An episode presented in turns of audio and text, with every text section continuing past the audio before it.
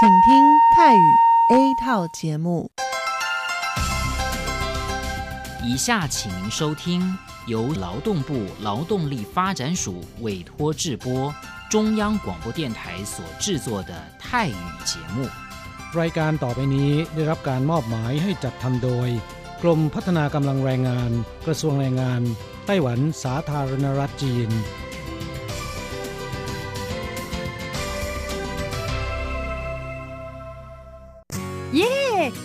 านแล้ว พวกเราไปคาราโอเกะกันเถอะ ฉันมีธุระ เธอไปกันเถอะ เอ๊ะนานทีปีหนจะนัดไปร้องเพลงกัน หรือว่าเธอมีนัดกับชายหนุ่มจ้าใช่ก็ดีนะสิ ฉันจะไปทำงานหาเงินต่างหาก จริงเหรอ เลิกงานแล้วยังไปหาเงินได้อีกทำไมดีจัง ไปทำที่ไหนอะจริงสิ แถวนี้มีโรงงานหนึ่งช่วงนี้ต้องการคนงานชั่วคราว ช่วงวันหยุดฉันก็ไปทำงานพิเศษที่นั่นจะได้หาเงินเพิ่มขึ้นอีกหน่อย อยากจะซื้อคอมพิวเตอร์ให้ลูกชายที่เมืองไทยลำไพไม่ได้นะ กฎหมายไต้หวันกำหนดไว้ว่า พวกเราจะต้องทำงานให้เท่าแก่ที่ยื่นขออนุญาตนำเราเข้ามาทำงานในไต้หวันเท่านั้น การไปทำงานที่อื่น ถือว่าผิดกฎหมาย หากถูกจับได้จะถูกยกเลิกไปอนุญาตทำงาน ไม่เพียงถูกส่งกลับประเทศ ต่อไปก็เข้ามาทำงานในไต้หวันไม่ได้อีกแล้วฮะรุนแรงขนาดนั้นเลยเหรอ จะถูกส่งกลับประเทศไม่สามารถมาทำงานไต้หวันได้อีก งั้นฉันก็ไม่มีทางหาเงินส่งลูกเรียนมหาวิทยาลัยนะสิงั้นก็แย่กว่าเดิมมาสิ ใช่แล้ว ในเมื่อเราเข้ามาทำงานในไต้หวันแล้ว ก็ควรต้องปฏิบัติตามกฎหมายไต้หวัน จึงจะมีโอกาสหาเงินส่งกลับไปช่วยเหลือครอบครัว ฉันว่าเธอไปร้องเพลงกับฉันดีกว่านะอืมถูกอย่างที่เธอว่านั่นแหละ ฉันว่าฉันทำงานตามที่ระบุในสัญญาจ้างงานดีกว่า ไม่งั้นแทนที่จะหาเงินได้เยอะกว่าเดิมกลับ ถูกส่งตัวกลับประเทศซะนี่ ใช่แล้วทำงานอย่างถูกต้องตามกฎหมายดีกว่า ตอนนี้ไปร้องเพลงกับพวกเราได้หรือยังล่ะ ผู้ช่วยที่ดีของไต้หวันจูงมือกันก้าวไปข้างหน้า กรมพัฒนากำลังแรงงาน ร่วมฝ่าฟันไปพร้อมกับคุณ สนับสนุนโดยกรมพัฒนากำลังแรงงาน กระทรวงแรงงานไต้หวัน วันดี สัปดาห์ที่แล้วเธอไปไหนมาเหรอทำไมไม่เจอเลยใช่ ฉันกลับเมืองไทยมาเพิ่งกลับมาเมื่อวานก่อนที่เอง แม่ดีจังเลย แต่ทำไมรีบกลับมาเร็วจังล่ะ ก็ต้องขอบคุณเท่าแก่ฉันละเท่าแก่ไปทำเรื่องให้ฉันเข้ามาทำงานไต้หวันอีกครั้ง โดยผ่านศูนย์บริการจ้างตรงของรัฐบาลไต้หวัน ฮะ การจ้างตรงคืออะไรเหรอทำยากไหม ไม่ยากเลย เท่าแก่บอกว่าสะดวกมาก แล้วก็ไม่ต้องผ่านบริษัทจัดหางาน ไม่เพียงประหยัดค่าในหน้าที่เมืองไทยนะทำให้ฉันเก็บเงินได้เพิ่มขึ้น ช่วยครอบครัวฉันมีชีวิตที่ดีขึ้นด้วย นอกจากนี้ฉันอยู่กับเท่าแก่มานาน คุ้นเคยกันดีการเดินเรื่องเข้ามาทำงานในไต้หวัน โดยวิธีการจ้างตรงเนี่ยยังทำให้ฉันได้ทำงานในสถานที่ที่คุ้นเคย ไม่ต้องเสียเวลาปรับตัวให้เข้ากับที่ทำงานใหม่ เท่าแก่ก็ไม่ต้องปวดหัว ว่าจะต้องเริ่มสอนคนใหม่ เป็นผลดีกับทุกฝ่ายเลยล่ะแม่ดีจริง ๆ ผมเองสัญญาก็ใกล้ครบแล้วนะเนี่ย ต้องรีบกลับไปบอกข่าวดีให้เท่าแก่รู้แล้วล่ะ จะได้ให้เท่าแก่ไปติดต่อที่ศูนย์บริการจ้างตรง พื่อขอทำเรื่องให้ผมกลับมาทำงานไต้หวันใหม่ โดยวิธีจ้างตรงได้เลย แล้วก็จะต้องไปบอกข่าวนี้กับเพื่อนๆทุกคนให้ได้รู้กันด้วย ใช่ เรื่องดีๆ แบบนี้ต้องบอกต่อ จะได้ไปใช้บริการกันเยอะๆ ผู้ช่วยที่ดีของไต้หวันจูงมือกันก้าวไปข้างหน้า กรมพัฒนากำลังแรงงาน ร่วมฝ่าฟันไปพร้อมกับคุณ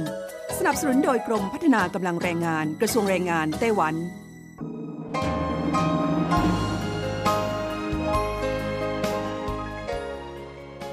กลับมาฟังขณะนี้ท่านกำลังอยู่กับรายการภาคภาษาไทย Radio Taiwan International หรือ RTI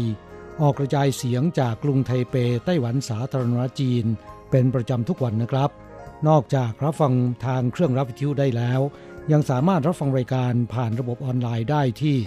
thai.rti.org.tw หรือที่ RTI Fanpage นะครับ ขอเชิญติดตามรับฟังรายการของเราได้ ตั้งแต่บัดนี้เป็นต้นไป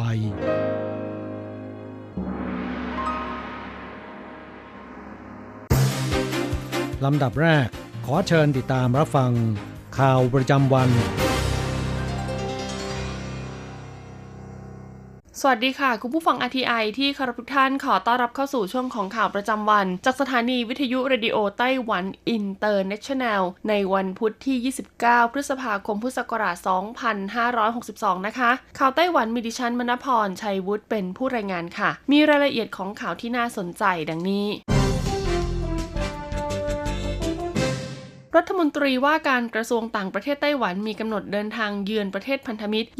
28-31 พฤษภาคมนี้นายอูเจาเซียนะคะ รัฐมนตรีว่าการกระทรวงการต่างประเทศไต้หวันนำคณะเดินทางไปเยือนประเทศพันธมิตรในแถบทะเลแคริบเบียน อันประกอบด้วยสหพันธรัฐเซนต์คิตส์และเนวิส เซนต์วินเซนต์และเกรนาดีน และเซนต์ลูเซีย ในระหว่างวันที่ 28ถึง31 พฤษภาคม โดยกำหนดการนะคะคือจะต้องเข้าพบกับนายกรัฐมนตรีของทั้ง 3 ประเทศ รัฐมนตรีว่าการกระทรวงการต่างประเทศและเจ้าหน้าที่ระดับสูงฝ่ายต่าง ๆ เพื่อหารือถึงการส่งเสริมความร่วมมือกับแต่ละประเทศในโครงการต่าง ๆ แบบทวิภาคีพร้อมกันนี้ยังจะเข้าร่วมการสำรวจภูมิทัศน์ในสวนนิเวศวิทยาของสหพันธรัฐเซนต์คิตส์และเนวิสร่วมพิธีวางศิลาฤกษ์โครงการก่อสร้างทางหลวงของประเทศเซนต์วินเซนต์และเกรนาดีน พร้อมกับลงนามบันทึกความร่วมมือสนับสนุนยานพาหนะให้กับเจ้าหน้าที่ตำรวจของประเทศเซนต์ลูเซีย กระทรวงการต่างประเทศเปิดเผยนะคะว่าการเดินทางเยือน3ประเทศโดยใช้เวลาเพียง 4 วัน ถือเป็นกำหนดการที่ค่อนข้างแน่นและรวดเร็ว แต่ทั้ง 3 ประเทศเนี่ยมีพื้นที่ไม่ใหญ่มาก จึงสามารถควบคุมให้กำหนดการสำเร็จลุล่วงไปได้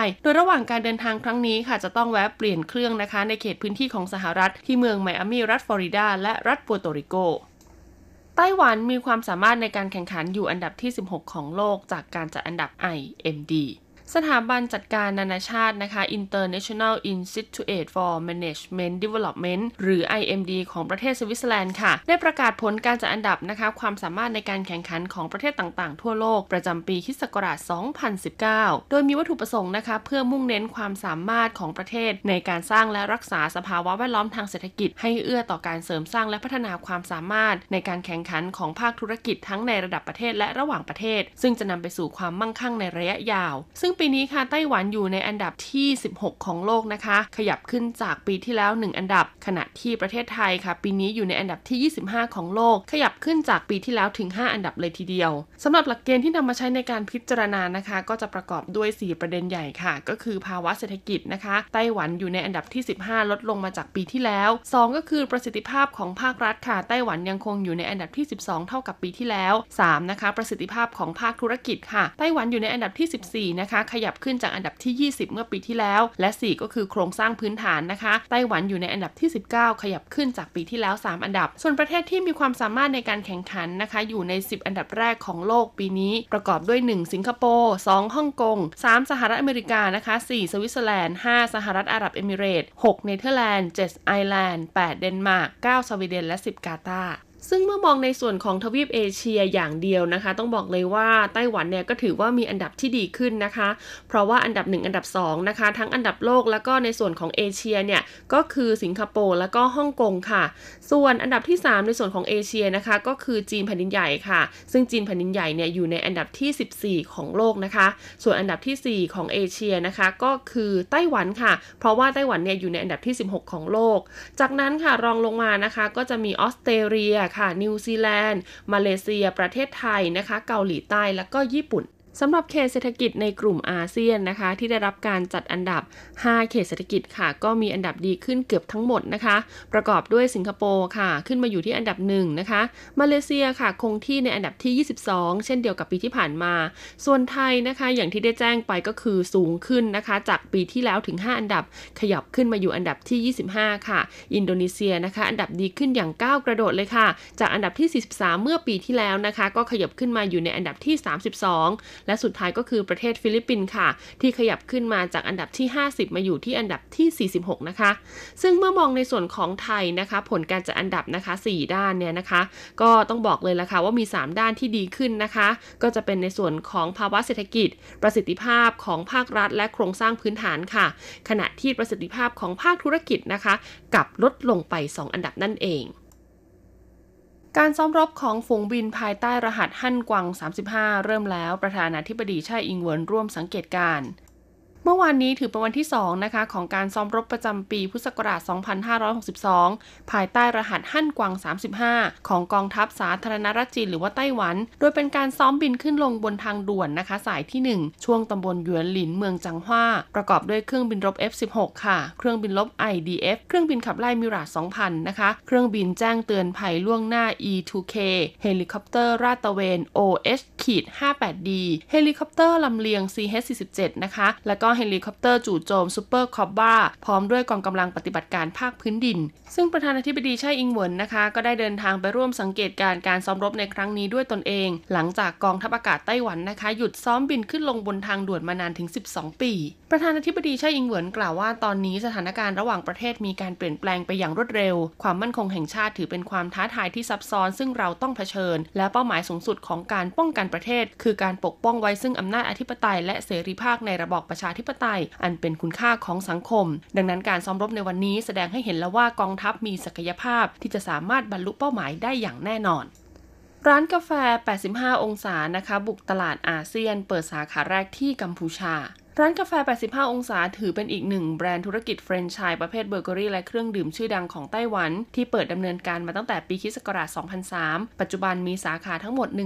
1,139 สาขา อยู่ในไต้หวันนะคะ 450 แห่ง จีนแผ่นดินใหญ่ 605 แห่ง สหรัฐอเมริกา 57 แห่งค่ะ ออสเตรเลีย 17 แห่ง และฮ่องกง 10 แห่ง ซึ่งล่าสุดนะคะ บริษัท Branding King Holding ค่ะ ก็ตัดสินใจซื้อแฟรนไชส์ร้านกาแฟ 85 องศา ไปเปิดสาขาในกรุงพนมเปญประเทศกัมพูชานะคะพื่อจำหน่ายเครื่องดื่มประเภทชา กาแฟ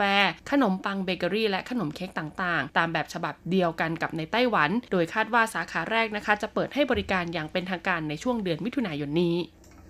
National Geographic ร่วมกับซินจูนะคะ ติดตั้งโลโก้รายการขนาดใหญ่ที่ท่าเรือประมงหนานเหลียว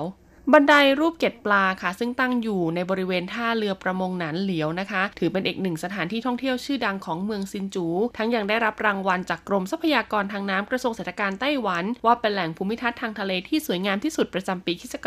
2019 ดังนั้นค่ะเพื่อเป็นการการันตีความสวยงามของภูมิทัศน์ทางธรรมชาตินะคะ บริเวณดังกล่าวให้กลายเป็นที่รู้จักของนานาชาติ ทางเทศบาลเมืองซินจูจึงได้ร่วมมือกับนิตยสารสารคดีชื่อดังระดับโลก อย่าง National Geographic ให้เข้ามาทำนะคะ การสำรวจถ่ายภาพสารคดี พร้อมติดตั้งโลโก้สัญลักษณ์รายการขนาดใหญ่ไว้ที่บริเวณดังกล่าว เพื่อให้ประชาชนที่เดินทางมาท่องเที่ยว มีโอกาสได้ถ่ายภาพเช็คอิน ก่อนจะมีกิจกรรมวิ่งมาราธอนนะคะ บริเวณท่าเรือประมงนันเหลียว ชมความงามทะเลโลก วันที่ 2 มิถุนายนพุทธศักราช 2562 ซึ่งประชาชนนะคะที่เข้าร่วมกิจกรรมวิ่งมาราธอนนอกจากจะได้รับชมความสวยงามของวิวทะเลแล้ว ยังได้เรียนรู้และเข้าใจถึงความสมบูรณ์ของระบบนิเวศทางทะเล พร้อมปลูกจิตสำนึกค่ะในการอนุรักษ์สิ่งแวดล้อมบนโลกใบนี้ไปพร้อม ๆ กัน โดยโลโก้ของ National Geographic นะคะ จะติดตั้งในบริเวณดังกล่าว เพื่อให้ประชาชนที่สนใจสามารถเดินทางไปถ่ายภาพเช็คอินได้ จนถึงวันที่ 1 มิถุนายนนี้ห้าเมืองไต้หวันประกาศเข้าสู่ช่วงการแพร่ระบาดของโรคมือเท้าและปาก กรมควบคุมโรคกระทรวงสาธารณสุขไต้หวันนะคะ เปิดเผยเมื่อวานนี้ว่าสถานการณ์แพร่ระบาดของโรคมือเท้าและปาก หรือว่า enterovirus เนี่ยได้เริ่มต้นขึ้นแล้วในสัปดาห์นี้ค่ะ ซึ่งถือว่าเร็วกว่าทุกปีที่ผ่านมา โดยตอนนี้นะคะมี 5 เมืองของไต้หวันประกอบด้วยอีหลัน เมียวลี่ฮวาเหลียนไถตงและผิงตงค่ะ ที่มีจำนวนเด็กป่วยเป็นโรคมือเท้าและปาก เข้ารับการรักษาในโรงพยาบาลเพิ่มขึ้นอย่างต่อเนื่อง จากสัปดาห์ก่อนหน้านี้นะคะที่มีจำนวนรวมทั้งสิ้น 1025 คนครั้ง เพิ่มขึ้นเป็น1,500 คนครั้ง คิดเป็นร้อยละ 16.8 ค่ะ โดยเชื้อที่ตรวจพบนะคะ ก็คือเชื้อ enterovirus 71 นะคะ หรือที่เรียกกันว่า EV71 เป็นไวรัส RNA ชนิดสายเดี่ยวที่มีความรุนแรง ดังนั้นในเด็กเล็กนะคะ ที่ป่วยเป็นโรคมือเท้าปากหากมีอาการติดเชื้อ EV71 ร่วมด้วย แล้วเข้ารับการรักษาไม่ทัน สามารถส่งผลอันตรายถึงชีวิตได้ ดังนั้นค่ะหากบุตรหลานนะคะ มีการติดเชื้อโรคมือเท้าปาก ผู้ปกครองนะคะ ควรสังเกตการเปลี่ยนแปลงของอาการ หากมีสภาวะนอนหลับเยอะแต่ยังรู้สึกอ่อนเพลีย อารมณ์แปรปรวนนะคะ ไม่เล่นหรือว่าทำกิจกรรม อาเจียนต่อเนื่องค่ะ กล้ามเนื้อกระตุกหายใจถี่ หรือหัวใจเต้นเร็วนะคะ แสดงว่าอาการเนี่ยยังคงสุดตัวลงค่ะ ให้รีบนำตัวไปพบแพทย์โดยทันทีนะคะ ส่วนวิธีการป้องกันการติดเชื้อนะคะ ก็แนะนำค่ะว่าผู้ปกครองเนี่ยควรดูแลเรื่องสุขอนามัยนะคะ ในส่วนของการล้างมือทำความสะอาดร่างกายนะคะ หลังกลับมาจากโรงเรียนหรือออกไปทำกิจกรรมนอกบ้านกลับมาเนี่ยก็ควรต้องรีบทำความสะอาดให้เรียบร้อยค่ะ ที่อยู่อาศัยภาชนะในการรับประทานอาหาร ก็ต้องหมั่นทำความสะอาดอยู่เสมอนะคะสำหรับเด็กเล็ก ๆ ค่ะ ที่ภูมิคุ้มกันโรคเนี่ยยังไม่แข็งแรงเท่ากับผู้ใหญ่นะคะ ก็ขอแนะนำเลยละค่ะ ว่าไม่ควรพาเด็กไปสถานที่ที่มีผู้คนพลุกพล่านหรือว่าแออัดนะคะ แล้วก็หากมีเด็กป่วยค่ะ ผู้ปกครองเนี่ยไม่ควรนำเด็กไปโรงเรียนนะคะ เพื่อป้องกันการแพร่เชื้อไปยังเด็กคนอื่น และที่สำคัญนะคะ ก็ควรจะสอนบุตรหลานด้วยค่ะ เมื่ออยู่ที่โรงเรียนนะคะ ไม่ควรที่จะไปเอาภาชนะช้อนนะคะ หรือว่าแก้วของคนอื่นเนี่ยมารับประทานหรือว่ามาใช้ในการดื่มน้ำขณะเดียวกันนะคะ ก็ไม่ควรที่จะให้เพื่อนนะคะนำอุปกรณ์ การดื่มน้ำการรับประทานอาหารของตัวเองไปใช้งานต่อด้วย จบการรายงานข่าวไต้หวันค่ะต่อไปขอเชิญทุกท่านรับฟังรายการข่าวต่างประเทศและข่าวประเทศไทย รวมถึงรายการอื่น ๆ ที่น่าสนใจต่อไปจากทางสถานี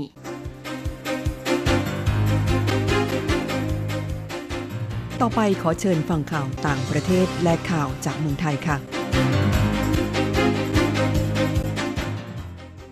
สวัสดีค่ะคุณผู้ฟังที่เคารพ ช่วงของข่าวต่างประเทศและข่าวในเมืองไทยรายงานโดยดิฉันการจยากริชยาคมค่ะ ข่าวต่างประเทศสำหรับวันนี้นั้นเริ่มจากข่าว เจ้าหนุ่มปลาไข่ใส่หัวสวออสเตรเลีย ยกเงินบริจาคสู้คดีให้เหยื่อมัสยิดคริสต์เชิร์ชนายวิลคอนนอลลี่วัย 17 ปี วัยรุ่นชายชาวออสเตรเลีย เจ้าของฉายาเจ้าหนุ่มไข่ เนื่องจากปาไข่ไปแตกบนศีรษะนายเฟรเซอร์แอนนิง สมาชิกวุฒิสภาฝ่ายขวาของออสเตรเลียระหว่างแถลงข่าวในวันที่ 16 มีนาคม หลังเกิดเหตุคนร้ายยิงมัสยิดสองแห่งในเมืองไครสต์เชิร์ชของนิวซีแลนด์ โดยเหตุการณ์ปาไข่ดังกล่าว สวแอนนิงได้พูดถึงเหตุกราดยิง 51 ศพที่มัสยิดในนิวซีแลนด์ก่อนหน้านั้นหนึ่งวันว่า การปล่อยให้ชาวมุสลิมอพยพเข้านิวซีแลนด์ เป็นต้นเหตุที่ทำให้เกิดเหตุกราดยิงดังกล่าว และหลังจากที่วัยรุ่นคนนี้ปาไข่ไปแตกที่ศีรษะของสว มีประชาชนทั่วโลกร่วมกันบริจาคเงินให้นายคอนนอลลี่ใช้สู้คดี 99,922 ดอลลาร์ออสเตรเลีย หรือประมาณ2ล้าน2แสนบาท ล่าสุดนายคอนนอลลี่ได้โพสต์ข้อความลงในบัญชีอินสตาแกรมหรือ IG ว่า ตัดสินใจยกเงินบริจาคทั้งหมด ให้แก่ผู้เคราะห์ร้ายในเหตุยิงมัสยิดไครสต์เชิร์ชเนื่องจากไม่ต้องขึ้นศาลแล้ว และหวังจากใจจริงว่าจะสามารถช่วยเยียวยาผู้เคราะห์ร้ายได้บ้าง สำหรับผู้ต้องหาในคดีกราดยิงนี้คือนายเบรนตันเทเรนต์ชาวออสเตรเลียวัย 28 ปี ถูกตั้งข้อหาฆาตกรรม 51 กระทง พยายามฆ่า 40 กระทง และก่อการร้ายหนึ่งกระทง จากเหตุกราดยิงไม่เลือกหน้า ขณะที่มีการละหมาดประจำวันศุกร์ในมัสยิดสองแห่งที่เมืองไครสต์เชิร์ชของนิวซีแลนด์ เมื่อวันที่ 15 มีนาคม อีกทั้งยังไลฟ์สด Facebook ขณะก่อเหตุยิงด้วย เขาจะต้องขึ้นศาลครั้งใหม่ในวันที่ 14 มิถุนายนนี้ ข่าวต่อไป องค์การอนามัยโลกปิดการประชุมสมัชชาอนามัยโลกที่เจนีวา การประชุมสมัชชาอนามัยโลกครั้งที่ 72 ที่นครเจนีวาประเทศสวิตเซอร์แลนด์ จัดขึ้นเป็นเวลา 9 วัน เสร็จสิ้นลงเมื่อวันอังคารที่ 28 พฤษภาคมตามเวลาท้องถิ่น โดยมีสมาชิกองค์การอนามัยโลก ได้บรรลุความตกลงที่จะปรับปรุงระบบสาธารณสุขพื้นฐานทั่วโลก การประชุมในหัวข้อ Universal Health Coverage Leaving No One Behind มีวัตถุประสงค์เรียกร้องให้ทั่วโลกปรับปรุงบริการสาธารณสุขพื้นฐาน นายทีโดรส อัตฮานอมกีเบรเยซุส ผู้อำนวยการองค์การอนามัยโลกกล่าวว่า ประเทศต่างๆ จะต้องยึดมั่นในบริการสาธารณสุขตามแนวทางขององค์การอนามัยโลก โดยมีโครงการพิเศษสำหรับช่วยเหลือประเทศที่ต้องปรับปรุงบริการสาธารณสุขให้ทั่วถึงทุกคน สมาชิกองค์การอนามัยโลกได้บรรลุข้อตกลง เรื่องการควบคุมการใช้ยาต้านเชื้อจุลินทรีย์ และการสร้างความโปร่งใสในตลาดยา วัคซีน และเทคโนโลยีทางการแพทย์ นอกจากนี้ที่ประชุมยังระบุรายการยาจีนแผนโบราณ ที่เข้าสู่การปรับบัญชีจำแนกโรคระหว่างประเทศฉบับที่ 11 อีกด้วย ต่อไปขอเชิญคุณผู้ฟังรับฟังข่าวในเมืองไทยค่ะ ประกาศสถานการณ์ฉุกเฉินในพื้นที่ 3 จังหวัดชายแดนภาคใต้ ขยายเวลาอีก 3 เดือนพลเอกประวิทย์วงสุวรรณรองนายกรัฐมนตรี และรัฐมนตรีว่าการกระทรวงกลาโหม เป็นประธานการประชุมคณะกรรมการบริหารสถานการณ์ฉุกเฉินครั้งที่ 2 ประจำปี 2562 ณ ทำเนียบรัฐบาล โดยพิจารณาแนวทางการแก้ไขปัญหาจังหวัดชายแดนภาคใต้ ที่ประชุมมีมติเห็นชอบให้เสนอคณะรัฐมนตรี พิจารณาขยายเวลาการประกาศสถานการณ์ฉุกเฉินที่มีความร้ายแรง ในเขตท้องที่ทุกอำเภอในพื้นที่ 3 จังหวัดชายแดนภาคใต้ ยกเว้นอำเภอแม่ลานจังหวัดปัตตานีอำเภอเบตงจังหวัดยะลาอำเภอสุไหงโกลก และอำเภอสุขิรินจังหวัดนาราธิวาสออกไปอีก 3 เดือน ตั้งแต่วันที่ 20 มิถุนายน 2562 และสิ้นสุดลงในวันที่ 19 กันยายน 2562 เพื่อเป็นเครื่องมือในการปฏิบัติงานแก่เจ้าหน้าที่ในการรักษาความสงบเรียบร้อย และการดูแลความปลอดภัยในชีวิตและทรัพย์สินของประชาชนในพื้นที่ ต่อไปเป็นอัตราแลกเปลี่ยนประจำวันพุธที่ 29 พฤษภาคม พุทธศักราช 2562 อ้างอิงจากธนาคารกรุงเทพสาขาไทเป โอนเงิน 10,000 บาทใช้เงินเหรียญไต้หวัน 1140 เหรียญ แลกซื้อเงินสด 10,000 บาทใช้เงินเหรียญไต้หวัน 1490 เหรียญ1ดอลลาร์สหรัฐใช้เงินเหรียญไต้หวัน 31.82 เหรียญแลกซื้อค่ะ คุณผู้ฟังคะนั่นเป็นช่วงของข่าวจาก RTI รายงานโดยดิฉันการจยากริชยาคมค่ะ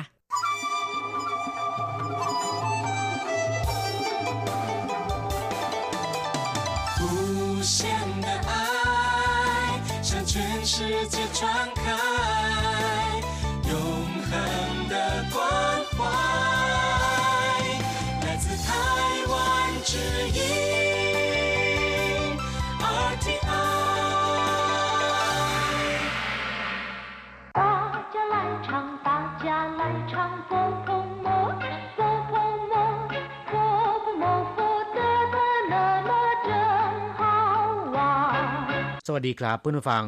พบกันในวันนี้เราจะมาเรียนวิทยาลัยภาษาจีนทางอากาศ ภาคเรียนที่สองบทที่ 6 ของแบบเรียนชั้นกลาง บทที่ 6 เยี่ยนช่างหุยงานแสดงร้องเพลงหรือว่าคอนเสิร์ต ในบทนี้เราจะมาเรียนรู้คำสนทนาภาษาจีนกลางที่เกี่ยวข้องกับการไปชมการแสดงคอนเสิร์ต第六课演唱会一对话香港民歌星要来开演唱会 是哪一位最帅的那位哦，我知道了，我也是他的歌迷。走，一起去买票看帅哥去。第六课演唱会บทที่หกงานแสดงร้องเพลงหรือว่าการแสดงคอนเสิร์ตคำว่าเยียนแปลว่าแสดง ช่างก็คือขับร้อง อย่างเช่นว่า ช่างเกอแปลว่าร้องเพลง ส่วนคำว่าหุยแ ปลว่างานซึ่งจะมีผู้คนมาชุมนุมกันจำนวนมาก เพื่อทำกิจกรรมอะไรสักอย่างหนึ่ง อย่างเช่นว่ายิ่นต้งหุยก็คืองานแข่งขันกีฬา เยี่ยนช่างหุยงานแสดงการร้องเพลงหรือที่นิยมเรียกทับศัพท์ตามภาษาอังกฤษว่าคอนเสิร์ต ต่อไปเรามาดูคำอธิบายของบทสนทนา香港民歌星要来开演唱会นักร้องชื่อดังของฮ่องกงจะมาเปิดการแสดงคอนเสิร์ต香港ก็คือฮ่องกง หมิงเกอชิง แปลว่านักร้องที่มีชื่อเสียงโด่งดัง หมิงย่อมาจากคำว่าโยหมิง ที่แปลว่ามีชื่อเสียง เกอชิงก็คือนักร้องนะครับ เย่าไหล แปลว่าจะมาคำนี้แปลตรงตัวเลยนะครับใครเหยียนช่างคุยเปิดการแสดงร้องเพลงหรือเปิดการแสดงคอนเสิร์ตชื่อไหนเว่ยคนไหนล่ะ หรือนักร้องคนไหนล่ะที่จะมาเปิดการแสดงจุ้ยช่วยแคนที่หล่อที่สุดจุ้ยช่วยก็คือหล่อที่สุดคำว่าช่วยแปลว่าหล่อ ซึ่งเป็นคำที่ใช้ชมผู้ชายนะครับ ที่มีรูปร่างหน้าตา หล่อเหลา เรียกว่าช่วยส่วนคำว่าจุ้ยแปลว่าที่สุด หรือแปลว่าสุดยอดจุ้ยช่วยแต่ในเว่ยในเว่ยก็คือคนนั้นจุ้ยช่วยแต่ในเว่ยคนที่หล่อที่สุดคนนั้นอ๋อ我知道了我也是他的歌迷อ๋อ ผมรู้แล้วว่าเป็นใครผมก็เป็นแฟนเพลงของเขาเหมือนกัน อ้อ เป็นคำอุทาน ซึ่งมีความหมายอย่างเดียวกับคำว่า อ้อ ในภาษาไทย จะเห็นได้ว่าในภาษาจีนกับภาษาไทยคำอุทานจะออกเสียงคล้ายๆกัน我知道了ผมรู้แล้ว ผมทราบแล้ว หรือมีความหมายว่า ผมรู้แล้วว่าเป็นใคร知道ก็คือรู้หรือว่าทราบ我知道了ผมรู้แล้ว หรือผมทราบแล้วว่าเป็นใคร 我也是他的歌迷ผมก็เป็นแฟนเพลงของเขาเหมือนกัน我也是ผมก็เหมือนกัน他的ของเขาเกอหมีแปลว่าแฟนเพลง我也是他的歌迷ผมก็เป็นแฟนเพลงของเขาเหมือนกัน走一起去买票看帅哥去ไปไปซื้อบัตรด้วยกัน ไปดูพ่อรูปหล่อกันเถิด เจ้าแปลว่าไปเป็นคำชักชวนนะครับ อย่างเดียวกับคำว่า let's go ในภาษาอังกฤษ一起去买票ไปซื้อบัตรด้วยกัน一起去ไปด้วยกัน ใหม่เพียวแปลว่าซื้อบัตรหรือว่าซื้อตั๋วผ่านประตู เรียกว่าใหม่เพียวขั้นช่วยเกอชี่ขั้นก็คือไปดูไปชมช่วยเกอก็คือ คนที่รูปหล่อหรือพ่อรูปหล่อขั้นช่วยเกอชี่ไปดูพ่อรูปหล่อกันเถิด ครับผู้ฟังหลังจากทราบความหมายของคำสนทนาในบทนี้ไปแล้วนะครับ ต่อไปขอให้เปิดไปที่หน้า 28 ของแบบเรียน เราจะไปเรียนรู้คำศัพท์ใหม่ ๆ ในบทเรียนนี้ ศัพท์คำที่หนึ่งช่วยแปลว่าสง่างาม สะโอดสะอง หรือว่าหล่อนะครับ เช่นว่าถ้าจังแตเจินช่วยหน้าตาของเขาหล่อเหลามากคำว่าช่วยจะใช้ชมเฉพาะผู้ชายนะครับ ถ้าเป็นผู้หญิงสวยจะเรียกว่าเพี้ยวเลี่ยงหรือว่าเหมยลี่ แปลว่าสวยงาม นอกจากแปลว่าหล่อเหลาแล้วเนี่ยคำว่าช่วยยังมีความหมายอื่นด้วย อย่างเช่นว่า แปลว่าผู้บัญชาการทหารสูงสุด เรียกว่าถงช่วยถ้าเป็นจอมพลเรียกว่าเหวียนช่วยศัพท์คำที่สองหมี แปลว่าหลง ลุ่มหลง หลงไหลหรือว่าขาดความสามารถในการวินิจฉัย อย่างเช่นว่าหมีเหรินแปลว่าทำให้คนหลงไหล มีเสน่ห์这位小姐很迷人สาวคนนี้ทำให้คนเคลิบเคลิ้มหลงไหล หมีลู่แปลว่าหลงทางหมีละฟังช่างหลงทิศทาง แต่ถ้าเป็นหมีหูก็แปลว่าเลอะเลือน หรือตาลายนะครับ อย่างเช่นว่า他这个人很迷糊เขาเป็นคนที่หลงลืมง่ายศัพท์คำต่อไปเพี้ยวแปลว่าบัตรหรือว่าตัว๋วอย่างเช่นว่าเชอเพี้ยวแปลว่าตั๋วโดยสารรถ ถ้าเป็นรถเมล์หรือรถประจำทางเรียกว่ากงเชอเพี้ยวแต่ถ้าเป็นตั๋วรถไฟ เรียกว่าหัวเชอเพี้ยวเฟจีเพี้ยวก็คือตั๋วเครื่องบินเถาเพี้ยวแปลว่าหย่อนบัตรลงคะแนนเสียงเลือกตั้ง เรียกว่าเถาเพี้ยวเตี้ยนหญิงเพี้ยวบัตรเข้าชมภาพยนตร์ศัพท์คำต่อไป ปัน แปลว่ากะ หรือแปลว่าชั้นก็ได้ อย่างเช่นว่าเจ้าปัน แปลว่ากะเช้า หวานปัน แปลว่ากะกลางคืนรื่ปัน แปลว่ากะกลางวัน ปันจัง หัวหน้ากะหรือว่าหัวหน้างาน他和我念同一班เขาและผมเรียนอยู่ชั้นเดียวกัน ปู่ฉีปันก็คือสำนักกวดวิชาเรียกว่า ปู่ฉีปันศัพท์คำต่อไปเซียงกังก็คือฮ่องกงคำว่าเซียงแปลว่าหอม อย่างเช่นว่าเซียงสวยก็คือน้ำหอมเซียงเจ้าสบู่หอมเซียงเจ้ากล้วยหอม ส่วนคำว่ากังก็คือท่าเรือเซียงกัง ไม่ได้แปลตรงตัวว่าท่าเรือที่มีกลิ่นหอมตามตัวอักษรนะครับ แต่หมายถึงเกาะฮ่องกง อ่านทวนอีกครั้งหนึ่งเซียงกังศัพท์คำต่อไปช่วยเกอคนรูปหล่อ เมื่อครู่นี้อธิบายไปแล้วว่าคำว่าช่วยแปลว่ารูปหล่อสง่างาม ซึ่งจะใช้กับผู้ชายโดยเฉพาะนะครับ ส่วนคำว่าเกอแปลว่าพี่ชายช่วยเกอก็คือพี่รูปหล่อหรือว่าพ่อรูปหล่อซึ่งเป็นคำที่ใช้เรียกคนที่มีหน้าตาหล่อเหลา เรียกว่าช่วยเกอ ซับคำต่อไป เกอหมี แปลว่าแฟนเพลง เกอก็คือเพลงนะครับ ออกเสียงอย่างเดียวกับคำว่าเกอที่แปลว่าพี่ชาย แต่ว่าเขียนไม่เหมือนกันนะครับ ส่วนคำว่าหมี อธิบายไปแล้ว แปลว่าลุ่มหลง หลงไหล เกอหมีถ้าแปลตามตรงแล้วเนี่ยก็คือผู้ที่หลงไหลในเสียงเพลง ซึ่งก็คือแฟนเพลงนั่นเอง ถ้าเป็นคนที่นิยมชมชอบ หรือว่าหลงไหลในการแสดงของนักแสดงภาพยนตร์นะครับ เรียกว่า ยิงหมี ซึ่งก็แปลว่าแฟนหนังหรือว่าแฟนละครทีวีก็ได้นะครับคำว่าหยิงย่อมาจากคำว่าเตี้ยนหยิงที่แปลว่าภาพยนตร์ เพราะฉะนั้นหยิงหมีก็คือผู้ที่หลงไหลในการแสดงภาพยนตร์ หรือแฟนหนัง เรียกว่าหยิงหมีหมิงเกอซิง แปลว่านักร้องชื่อดังคำว่าหมิง ย่อมาจากคำว่าโยหมิง ที่แปลว่ามีชื่อเสียง นามกระเดื่องหรือว่าโด่งดัง ส่วนเกอซิงก็คือนักร้อง ศิลปินเพลง หมิงเกอชิงก็คือศิลปินเพลงชื่อดัง ส่วนนักแสดงภาพยนตร์ชื่อดังจะเรียกว่าหมิงหยิงชิงหมิงเตี้ยนหยิงหมิงชิงหมิงฮวาจา ก็คือนักวาดภาพชื่อดัง หมิงชี่เยจา ก็คือนักธุรกิจชื่อดัง หมิงจุยก็คือนักพูดชื่อดัง ศัพท์คำสุดท้ายไคเยียนช่างหุยเปิดการแสดงคอนเสิร์ต หรือว่าเปิดการแสดงร้องเพลงใครในที่นี้แปลว่าเปิดหรือว่าจัดนะครับ เยียนช่าง อธิบายไปแล้วแปลว่าการแสดงร้องเพลง ส่วนหุยหมายถึงงานที่มีคนมาชุมนุมกันมากมาย เพราะฉะนั้นเยียนช่างหุยก็คืองานแสดงคอนเสิร์ต ซึ่งจะมีคนมาชมกันจำนวนมากนะครับใครเยียนช่างหุยแปลว่าจัดงานแสดงคอนเสิร์ตกลับผู้ฟังหลังจากที่เรียนไปแล้ว ขอให้นำไปหัดพูดบ่อยๆ เราจะกลับมาพบกันใหม่ในบทเรียนถัดไป สวัสดีครับ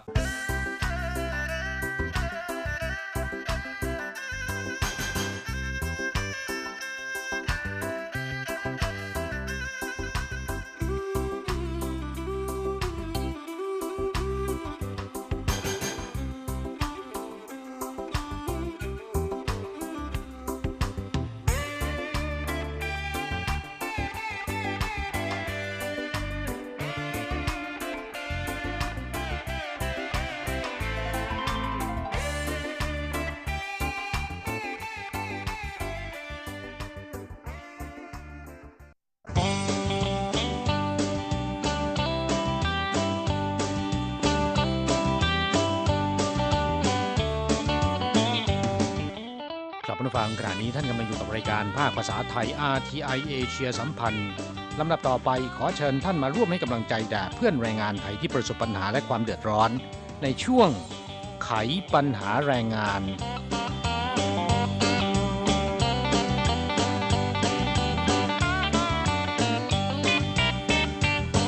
ครับช่วงนี้ไต้หวันเข้าสู่หน้าฝนนะครับ ฝนตกหนักหลายพื้นที่ทำให้เกิดน้ำหลากแล้วก็ เกิดน้ำท่วมได้นะครับค่ะต้องระมัดระวังนะฮะเนื่องจากว่าช่วงหน้าฝนฝนที่ตกลงมาเนี่ยมักจะเป็นฝนหาใหญ่นะคะคือตกแรงแล้วก็ติดต่อกันหลายชั่วโมง อย่างเช่น เมื่อสัปดาห์สองสัปดาห์ที่ผ่านมานี้ ก็ปรากฏสภาพการที่ฝนตกหนักลงมาราวกับฟ้ารั่ว แล้วก็ในเวลาไม่นานเท่านั้นเองนะคะหลายพื้นที่ก็มีน้ำท่วมขัง อย่างเขตในเมืองนี่ยังไม่เท่าไหร่ แต่ว่าเขตเอ่อ แถวภูเขาหรือว่าตามแม่น้ำลำคลองเนี่ยถ้าหากว่าไม่ระมัดระวังเนี่ยน้ำป่าไหลหลากลงมาในเวลาอันรวดเร็ว อันนี้อันตรายนะคะครับทำให้หนีไม่ทันถูกน้ำป่าไหลหลากพัดพาไปนะครับเสียชีวิตนะ ที่ผ่านมามีคนงานต่างชาติ ที่เกิดอันตรายในลักษณะเช่นนี้หลายรายแล้วนะครับ และเมื่อวันที่ 18 พฤษภาคมที่ผ่านมานี้ ขณะที่มีฝนตกหนักในเขตนครนิวไทเป ก็ปรากฏว่ามีคนงานไทย 3 คน มื่อวานแหจับปลาอยู่ในคลองใต้สะพาน เกิดน้ำป่าไหลมาอย่างเชี่ยวแรงนะครับ อันตรายมากทีเดียวสองในสามคนงานไทยหลบหนีออกมาได้ อีกหนึ่งคนหนีไม่ทัน ติดอยู่กลางน้ำยืนอยู่บนก้อนหินใหญ่อ่าคล้ายๆอยู่บนเกาะนะครับค่ะอ่าเพื่อนอีกสองคนเนี่ยเห็นท่าไม่ดีนะครับ รีบโทรศัพท์แจ้งความ เจ้าหน้าที่กู้ภัยหลายสิบคน เดินทางมาถึงทันทีนะครับ สามารถที่จะช่วยเหลือออกมาได้ นี่ถือว่าโชคดีนะคะที่เจ้าหน้าที่เขาเดินทางเข้ามาช่วยเหลืออย่างรวดเร็ว แต่ถ้าหากว่าบังเอิญไปเจอช่วงที่อาจจะมีภัยพิบัติอื่น ๆ เข้ามาด้วยนะคะเจ้าหน้าที่เนี่ยเข้ามาช้าก็อาจจะเป็นอันตรายได้เหมือนกันนะคะครับที่เกิดเหตุในครั้งนี้อยู่ที่ แถวแถวๆอิงเกอร์นะครับในเขตนครยูไทเปนะฮะค่ะคนงานไทยที่ได้รับการช่วยเหลือออกมาได้เนี่ย ทางเจ้าหน้าที่เห็นมีท่าทางอ่อนเพลียนะครับ แนะให้ไปตรวจเช็คสุขภาพที่โรงพยาบาล แต่ได้รับการปฏิเสธจากคนงานไทยอ้าวทำไมล่ะคะ อืม เห็นว่าตัวเองคงไม่เป็นไรมั้งอืมนะที่อ่อนเพลียเนี่ยอาจจะเป็นเพราะว่าตอนนั้นตกใจนะครับอืมคงบอกว่าสมัยก่อนอ่าแช่น้ำนานกว่านี้อีกใช่ไหมคะตอนอยู่เมืองไทย ครับก็แปลกนะฮะคนงานไทย นิยมจะหวานแหจับปลานะครับ สงสัยว่าคงจะเคยชินกับชีวิตในวัยเด็กที่อยู่ในชนบทนะครับต้องบอกชีวิตในวัยหนุ่ม สมัยอยู่ในชนบทที่เมืองไทยหวานแหกันจับปลากันเป็นประจำทุกวันนะคะแต่ว่าอันนั้นเป็นสภาพการที่เมืองไทย ในไต้หวันนั้นแม่น้ำลำคลองเขาเนี่ยจะเห็นว่ามันคล้ายๆ กับของไทย มันต่างกันนะคะก็อย่างที่เราเรียนไปแม่น้ำหลายสายเนี่ยเป็นสายสั้นๆ แล้วก็อยู่ใกล้กับภูเขา หรือแม้แต่บางจุดไม่ใกล้ภูเขา แต่เวลาที่ฝนตกหาใหญ่แล้วก็ตกบนเขาเนี่ยนะคะอ่าน้ำที่ไหลลงมาจากบนเขานั้นลงสู่ด้านล่างในเวลาอันรวดเร็วนะคะครับหนีไม่ทันนะฮะแม้นในช่วงอากาศดีท้องฟ้าปลอดโปร่งอ่าไม่มีฝนตกก็อันตรายเหมือนกัน ไม่แนะนำไปจับปลาในแม่น้ำลำคลองนะครับ เพราะว่า ในลำธารในไต้หวันเนี่ยนะครับ ใต้ท้องแม่น้ำเนี่ยเป็นหลุมเป็นบ่ออันตรายมากทีเดียวนะครับ ที่ผ่านมามีคนงานไทย คนงานชาติอื่นๆ ไปตกปลา ไปหว่านแหแล้วก็จมน้ำตายไปแล้วหลายรายด้วยกันนะฮะต้องระมัดระวังนะครับ อีกอย่างหนึ่งปลาในแม่น้ำลำคลองเนี่ยโดยทั่วไปแล้วคนไต้หวันเขาจะไม่กินนะเนื่องจากว่าในไต้หวันนั้นมีโรงงานอุตสาหกรรมเป็นจำนวนมากนะคะ ซึ่งบางโรงงานเนี่ยก็ไม่ค่อยมีคุณธรรม ปล่อยน้ำเสีย ซึ่งมีพวกโลหะหนักเนี่ยปนเปื้อนออกมาด้วย ปนเปื้อนมาด้วยเนี่ยลงสู่แม่น้ำลำคลอง ซึ่งปลาเหล่านี้ก็จะได้รับมลพิษเหล่านี้ไปด้วยนะคะคนกินเข้าไปนี่เป็นอันตราย โดยเฉพาะมีโลหะหนักประเภทประหลอด ซึ่งถ้าสะสมในร่างกายของเราในระดับหนึ่งเนี่ยตายไม่รู้ตัวนะคะเพราะฉะนั้นจึงเตือนเพื่อนแรงงานไทยด้วยความหวังดีว่า อยากจะกินปลา อยากจะซื้อปลามาทำกับข้าวเนี่ยไปซื้อจากห้างซูเปอร์มาร์เก็ต หรือซื้อจากไฮเปอร์มาร์เก็ตหรือที่ตลาดสดก็มีเยอะแยะนะฮะซึ่งจะปลอดภัยกว่านะคะ นอกจากนี้ยังมีอีกเรื่องหนึ่งที่อยากจะเตือนกันก็คือในช่วงนี้เนี่ยมีข่าวลือว่อนในสื่อสังคมออนไลน์โดยเฉพาะในกลุ่มคนงานไทยนะคะบอกว่าเดี๋ยวนี้เนี่ยสามารถเดินทางมาไต้หวันได้ โดยวิธีการที่แปลกไปจากเดิมนะคะครับแปลกใหม่ นั่นก็คือมาในลักษณะของกระทรวงศึกษาธิการเรียนด้วยทำงานด้วย เรียนแค่วันละสี่ชั่วโมง แล้วก็คนที่เคยทำงานครบสัญญาในไต้หวัน อย่างเช่นในโรงงาน 12 ปี แม่บ้าน 14 ปีเนี่ยก็สามารถเดินทางมาได้ด้วยเช่นกัน รับสมัครตั้งแต่อายุ 18 ปีถึง 50 ปี ชายหญิงไม่เน้น ส่วนสูงไม่เน้นนะคะ เรียนครบ 4 ปีแล้วจะได้วุฒิการศึกษาจากทางไต้หวัน สามารถหางานทำในไต้หวันได้ อยู่ครบ 5 ปีก็จะได้ใบกามาถาวรทันที แต่ไม่ได้สัญชาติ โคต้า 200 คน บินเดือนสิงหาคมนะคะ โอ้โห นี่น่าสนใจนะคะเนี่ย มีเพื่อนแรงงานไทยหลายคนนะครับ ก็ส่งข้อความนี้มาถามที่รายการของเราว่า เป็นจริงหรือไม่นะครับ ก็ขอเรียนให้ทราบว่าไม่เป็นความจริงนะครับ ดูก็รู้ว่ามันเป็นไปไม่ได้นะครับ แต่อย่างไรก็ตามเพื่อความแน่นอนอารายการของเราได้สอบถามจากกระทรวงศึกษาธิการ แล้วก็สำนักงงานตัวแทนของไต้หวันประจำที่ประเทศไทยนะครับค่ะอ่าสำนักงานเศรษฐกิจ และวัฒนธรรมไทเปประจำกรุงเทพมหานครแล้ว ทั้งสองแห่งเนี่ยก็ยืนยันหนักแน่นว่า ไม่มีโครงการนี้นะครับค่ะเพราะฉะนั้นก็ขอให้ระมัดระวังนะฮะใครที่หลงเชื่อแล้วก็ไปจ่ายเงิน วางเงินมัดจำอาจจะเสียเงินโดยไม่สามารถเดินทางได้นะครับ ดูจากข้อความเกี่ยวกับคุณสมบัติแล้ว มันเป็นไปไม่ได้นะครับ อายุ 18 ปีถึง 50 ปี ถามว่า 50 ปีนี่มาเรียนหรือว่ามาทำงานนะฮะซึ่งในเรื่องของการเปิดรับนักศึกษาต่างชาติเข้ามาเรียนในไต้หวัน แล้วก็อนุญาตให้นักศึกษาต่างชาติเหล่านี้เนี่ยไปทำงานได้ คือหางานทำพิเศษเนี่ยนะคะ ในไต้หวันนั้นเขามีระเบียบในด้านนี้อ่าชัดเจนนะคะว่าอ่านักศึกษาต่างชาตินั้นสามารถเดินทางเข้ามาศึกษาต่อในไต้หวันได้ ซึ่งมีอยู่ 3 ลักษณะด้วยกันนะคะครับอันแรกก็ได้แก่อ่านักศึกษาที่มาเรียนต่อในระดับอุดมศึกษานะครับ อย่างคนที่จบมัธยมปลายหรือจบปริญญาตรี มาเรียนต่อปริญญาตรี หรือปริญญาโทในไต้หวันนะครับค่ะซึ่งก็มีทั้งที่รัฐบาลให้ทุน หรือว่าใช้ทุนของตัวเองนะครับ ค่ะ แล้วก็ปัจจุบันก็มีถึงระดับปริญญาเอกด้วยเหมือนกันนะคะครับอานอกจากระดับอุดมศึกษาแล้วนะครับ ระดับอาชีวะเนี่ยก็เปิดให้มาเรียนเหมือนกันนะครับ ช่วงนี้เห็นนักเรียนจากอินโดนีเซียจากเวียดนามมาเรียนในระดับอาชีวะมากขึ้นนะครับอืมซึ่งนั่นก็ต้องมาเรียนกันจริงๆนะฮะค่ะ แล้วก็อ่าหลังเรียนแล้วเนี่ยสามารถที่จะไปฝึกงานได้ แต่เขามีข้อบังคับว่าแต่ละสัปดาห์นั้นต้องไม่เกิน 20 ชั่วโมงนะคะอันนี้ครับตามระเบียบต้องเป็นอย่างนั้น แล้วก็ต้องมาเรียนกันจริงครับนอกจากที่บอกไปแล้วอา สองลักษณะนะครับคือมาเรียนในระดับอุดมศึกษา และก็ระดับอาชีวะนะฮะครับผู้ที่มาเรียนในระดับอุดมศึกษา และก็ในอาชีวะเนี่ยหลังจากที่เรียนจบแล้วนะครับ สามารถหางานทำในไต้หวันได้ มีนายจ้างว่าจ้าง ซึ่งค่าจ้างตามที่ทางการเขากำหนดไว้เนี่ย ก็สามารถที่อยู่ทำงานในไต้หวันต่อไปได้นะครับๆค่ะอาอยู่ครบ 6 ปี 7 ปี สามารถที่ไปทำใบถิ่นที่อยู่ถาวรอาอยู่อย่างถาวรได้ อันนั้นเป็นเรื่องจริงนะครับ ค่ะ แล้วก็อ่าการหาในจ้างในลักษณะของนักศึกษาที่จบปริญญาตรีปริญญาโทปริญญาเอก หรือแม้แต่จบอาชีวะก็หากันได้โดยอิสระ นะคะครับหากว่ามีในจ้างยินดีว่าจ้างคุณเนี่ยก็สามารถที่จะอยู่ทำงานในไต้หวันได้เลย ครับ แต่ในจ้างต้องจ่ายค่าจ้างตามที่ทางการกำหนดไว้นะครับ ห้ามต่ำกว่านะฮะก็สามารถที่จะยื่นขออนุญาตทำงานในไต้หวันได้นะครับ การเดินทางมาศึกษาต่อที่ไต้หวันอีกประเภทหนึ่ง ได้แก่การมาเรียนภาษาค่ะอ่าโดยมหาวิทยาลัยดัง ๆ ในไต้หวันหลายแห่ง เขามีศูนย์สอนภาษาจีนนะฮะ เปิดให้นักศึกษาต่างชาติเนี่ยที่สนใจภาษาจีน มาเรียนภาษาจีนได้ อย่างมหาวิทยาลัยครุศาสตร์ในกรุงไทเปนะครับอ่าที่ภาษาจีนเรียกกันว่าชื่อต้านะฮะค่ะซึ่งมีชื่อเสียงโด่งดังมากที่สุดนะครับ แต่การมาเรียนภาษาจีนในศูนย์สอนภาษาจีน ในสถาบันการศึกษาต่างๆ นั้น เขาจะเปิดสอนเป็นเทอมนะฮะเทอมละ 3 เดือนนะครับ ยกเว้นช่วงซัมเมอร์2เดือนนะคะซึ่งผู้ที่จะมาเรียนในศูนย์ภาษาเหล่านี้ได้เนี่ยก็ต้องจบตั้งแต่มัธยมปลายขึ้นไปนะคะครับจะเป็นปริญญาตรี ปริญญาโทปริญญาเอกได้ทั้งนั้น แต่ว่ามาเรียนเฉพาะอ่าภาษาจีนแล้วก็อ่าเป็นคอร์สสั้นๆ เท่านั้นเองนะคะครับและค่าเรียนเนี่ยไม่ถูกนะค่ะแต่ละเทอม 3 เดือนนะครับ ค่าเรียนตั้งแต่ 25,000 ไปถึง 35,000นะฮะค่ะ แล้วแต่มหาวิทยาลัยนะคะครับและถ้าหากว่าเรียนซ้ำอยู่นั่นแหละ ดูเหมือนว่าจะอาศัยวีซ่านักเรียนมาทำงานเนี่ย ทางศูนย์สอนภาษาเขาก็อาจจะไม่อนุญาตให้เรียนต่อนะครับ ค่ะ จากลักษณะการเข้ามาศึกษาต่อในไต้หวันตามที่เราแนะนำไป 3 ช่องทางนี้ ถ้าหากว่าเพื่อนแรงงานไทยที่ต้องการจะ กลับมาไต้หวันเพื่อทำงานนะคะ โดยอาศัยช่องทางนี้เนี่ยเป็นเรื่องที่ยากนะคะ เพราะว่าหากคุณอายุมากจนเกินไปเนี่ยมันก็ไม่เหมือนนักศึกษานะคะ เพราะฉะนั้นการไปขอวีซ่านักศึกษาเข้ามาที่ไต้หวันนั้น ก็มีโอกาสสูงที่จะไม่ผ่าน นอกจากนี้แล้วหากว่าอาศัยการเข้ามาเรียนในไต้หวัน แล้วก็ออกไปทำงานอย่างผิดกฎหมาย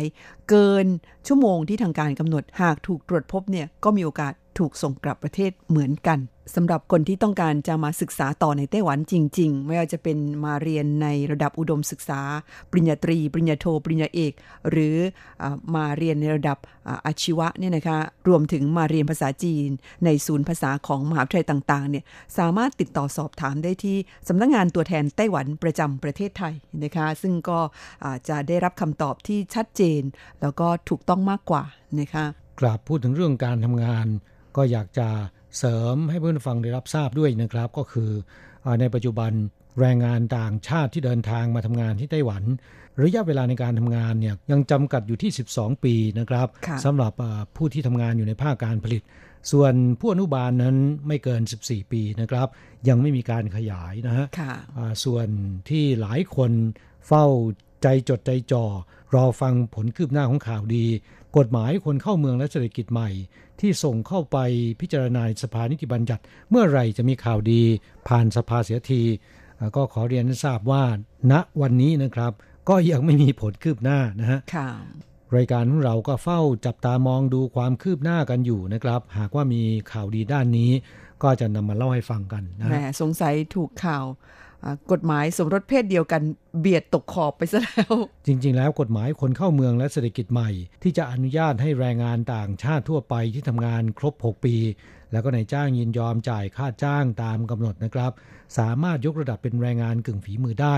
ไม่ถูกจำกัดระยะเวลาการทำงานเพียงแค่ 12 ปีอีกต่อไปนั้น ก็ส่งเข้าไปยังสภานิติบัญญัติเพื่อพิจารณาอนุมัติ ตั้งแต่ต้นปีที่ผ่านมานี้นะครับโดยรัฐบาลคาดหวังว่า จะให้ผ่านการพิจารณาของสภานิติบัญญัติการประชุมสมัยนี้ซึ่งจะสิ้นสุดลงในปลายเดือนพฤษภาคมนะครับ ก็ไม่ทราบเหมือนกันว่าจะสามารถผ่านได้หรือเปล่านะฮะหากว่าร่างกฎหมายฉบับนี้ผ่านสภาแล้วนะครับ ก็จะทำให้แรงงานไทยจำนวนมาก ที่ทำงานใกล้จะครบสัญญาหรือบางคนครบสัญญาแล้วนะครับ มีความหวังขึ้นมาบ้างนะแล้วก็จะเป็นประโยชน์ต่อในจ้างนะคะที่เคยใช้คนงานเหล่านี้เนี่ยจนชิน แล้วก็ได้คนงานที่มีคุณภาพ แล้วก็มีความชำนาญในหน้าที่การงานของตัวเองอซึ่งก็จะทำให้ประสิทธิภาพในการผลิตสินค้านั้นดีขึ้นเนี่ยในจ้างเขาก็ร้อนอกร้อนใจอยู่เหมือนกัน เพราะว่าทุกวันนี้ในไต้หวันขาดแคลนบุคลากรในระดับกลางนะครับ ในระดับสูงนั้นมีเพียบนะครับ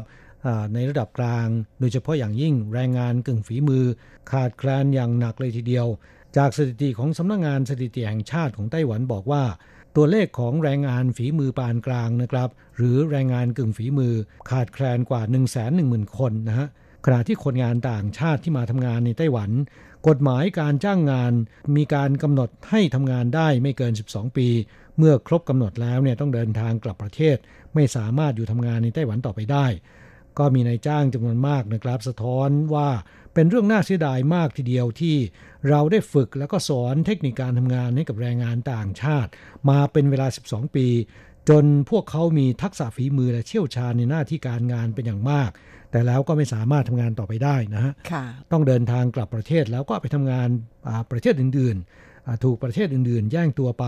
นอกจากแรงงานภาคการผลิตแล้วนะครับ แรงงานต่างชาติในภาคสวัสดิการสังคม เช่น ผู้อนุบาลในครัวเรือนเป็นต้น ซึ่งทำงานได้ไม่เกิน 14 ปีผู้อนุบาลต่างชาติเหล่านี้เนี่ยกับผู้สูงอายุ หรือผู้ป่วยที่ถูกดูแล ก็มีความไว้วางใจและมีความผูกพันซึ่งกันและกัน กฎหมายกลับบังคับให้พวกเขาอยู่ทำงานในไต้หวันต่อไปไม่ได้ ก็เป็นเรื่องที่ไร้เหตุผลนะครับ อย่างที่ประธานคณะกรรมการพัฒนาแห่งชาติ นางเฉินเหมยหลิงนะครับ ท่านได้กล่าวไว้ว่าทำไมไม่ให้แรงงานต่างชาติในภาคการผลิต และภาคสวัสดิการสังคม ซึ่งไต้หวันมีความต้องการเป็นอย่างมาก ยกระดับเป็นแรงงานกึ่งฝีมือ อยู่ทำงานในไต้หวันต่อไปได้ ซึ่งไม่เพียงแต่จะถูกหลักสิทธิมนุษยชน ยังสอดคล้องกับความต้องการของชาวไต้หวัน และอุตสาหกรรมการผลิตของไต้หวันด้วยนะครับเพราะฉะนั้นทางคณะกรรมการพัฒนาแห่งชาติของไต้หวันเนี่ยจึงมีการร่างกฎหมายคนเข้าเมืองและเศรษฐกิจใหม่นะครับ ส่งเข้าไปที่สภานิติบัญญัติเพื่อพิจารณา โดยจัดเป็นยติเร่งด่วน แต่อย่างไรก็ตามเนื่องจากมีร่างกฎหมายฉบับปืนที่มีความเร่งด่วนมากกว่า ก็เลยทำให้กฎหมายคนเข้าเมืองและเศรษฐกิจใหม่ยังไม่ผ่านสภานะครับ ต้องบอกว่าอันนี้ด่วน แต่ยังมีด่วนมากแล้วก็ด่วนที่สุดดักอยู่ข้างหน้านะคะก็เลยทำให้ต้องไปกันตามคิวค่ะ ครับเราหวังว่าร่างกฎหมายฉบับนี้จะสามารถผ่านสภาได้อย่างราบรื่นนะครับ แล้วก็มีข่าวดีในเร็ววันนี้นะฮะค่ะ เนื่องจากว่าเรื่องนี้เนี่ยก็มีเพื่อนฟังจำนวนมากนะคะ ให้ความสนใจแล้วก็สอบถามเข้ามาว่า ไปถึงไหนแล้วนะคะ ให้ผู้จัดเนี่ยนำเอาเรื่องนี้มาคุยให้ฟังบ้าง ก็หวังว่าวันนี้ท่านที่สนใจเนี่ยจะรับฟังรายการอยู่นะคะ แน่นอนหากว่ามีความคืบหน้านั้น เราจะรีบนำมาประกาศให้ได้ทราบกันในทันทีเลยทีเดียวค่ะ ครับช่วงนี้มาแวะพักฟังเพลงจากการขับร้องของภัยพงศธรนะครับ ลูกตอจอวอหลังจากนั้นกลับมาคุยกันต่อดีดาดาดาดีดาดาดาดีดาดา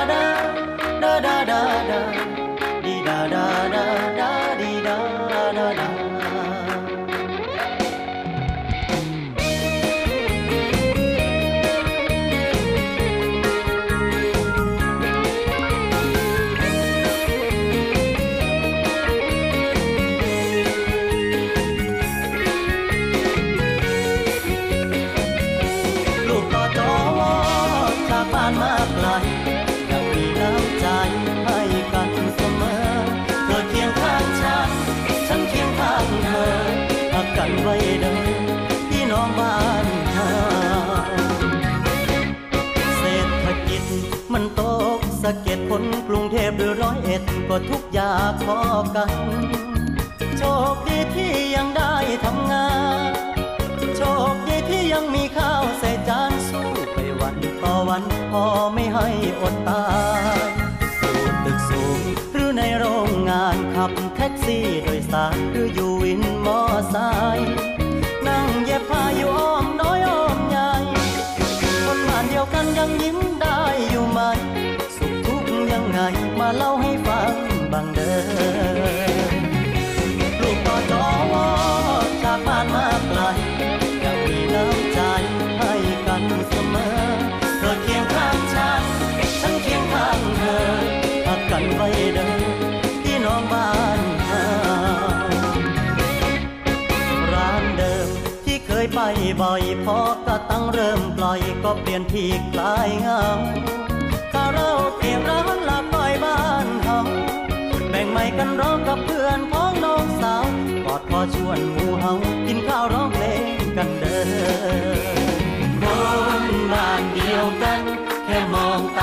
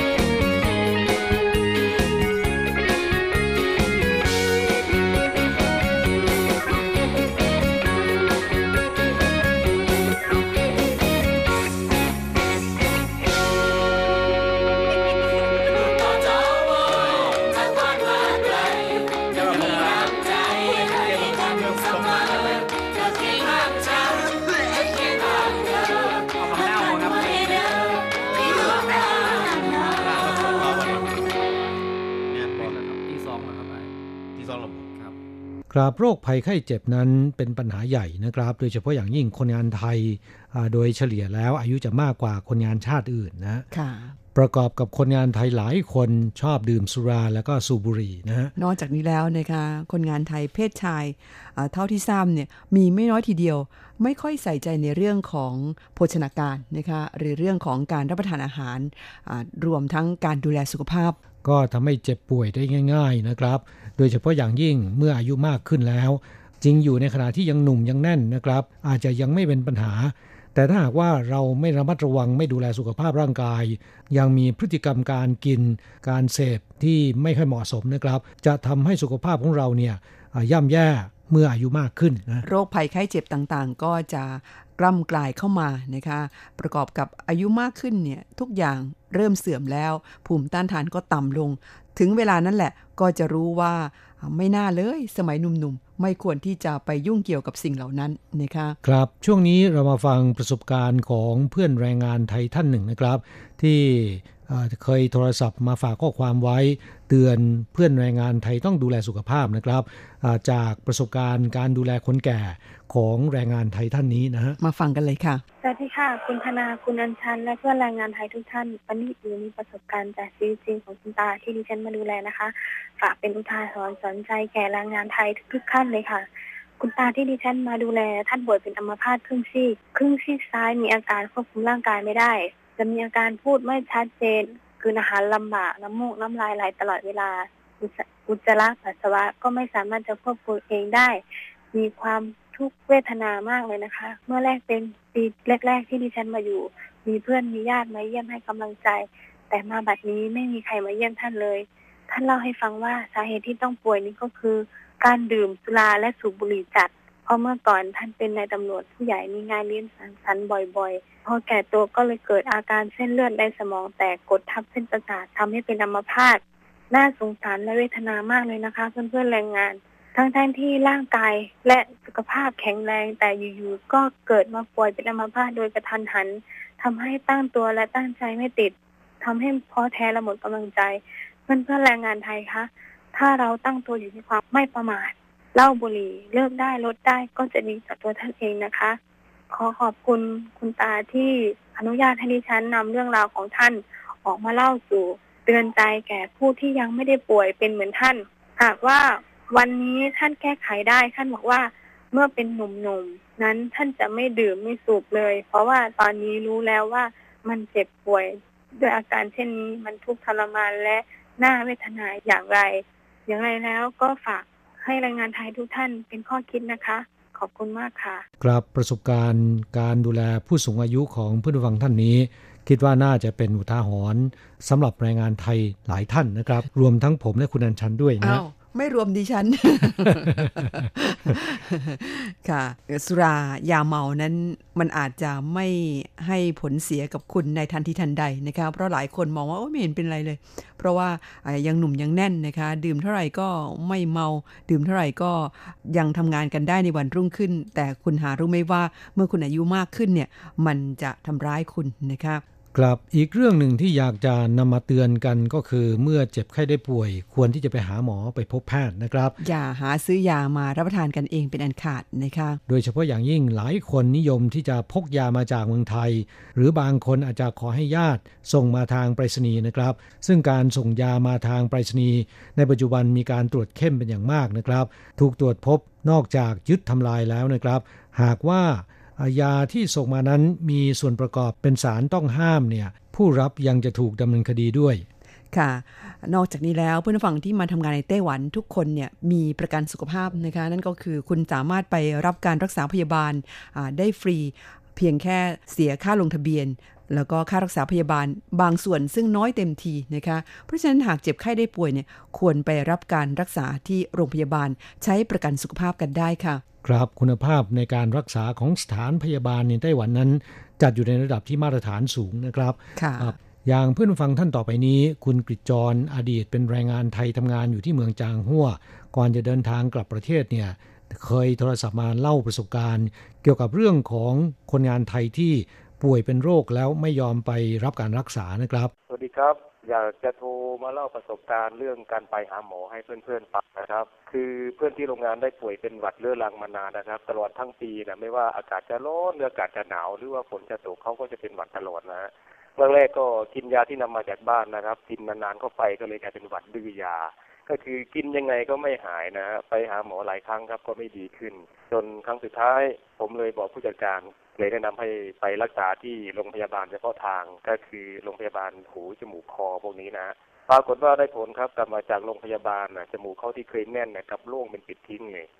อาการที่เคยทรมานจากแน่นหน้าอกนะฮะจากการเป็นบาดเนี่ยแน่นหน้าอก หายใจไม่สะดวกนะฮะตอนนี้ดีขึ้นมากครับ จึงอยากจะแนะนำเพื่อนๆว่าเออไม่ว่าคุณจะเจ็บป่วยด้วยโรคอะไรก็ตามนะครับ ควรที่จะไปพบหมอให้หมอตรวจนะครับ จะให้ได้ผลดีก็จะต้องไปหาหมอเฉพาะทาง คุณอาจจะอยู่ลงชุบลงทอลงย้อมอะไรพวกนี้นะฮะแพ้สารครับผิวเป็นผื่นอะไรพวกนี้ก็ควรจะไปพบหมอที่เป็น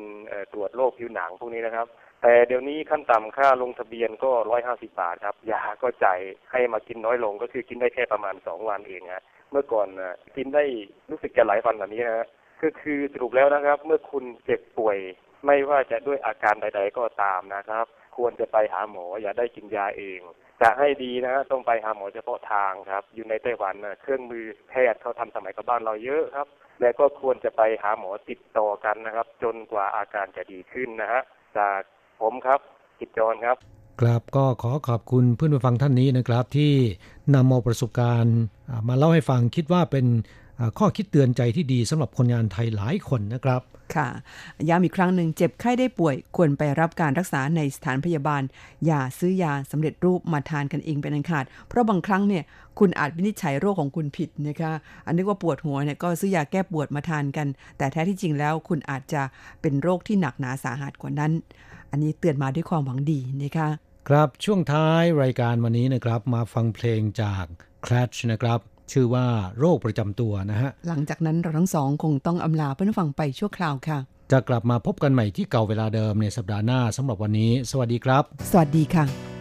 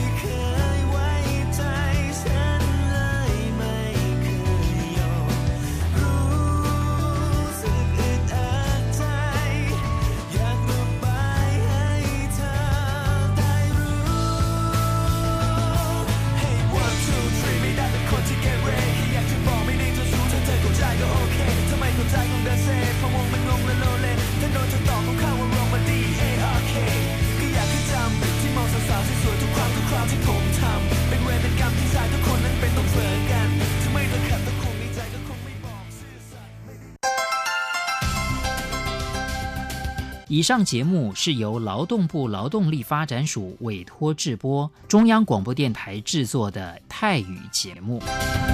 ที่ท่านรับฟังจบลงไปแล้วนั้นเป็นรายการที่ได้รับมอบหมายให้จัดทำโดย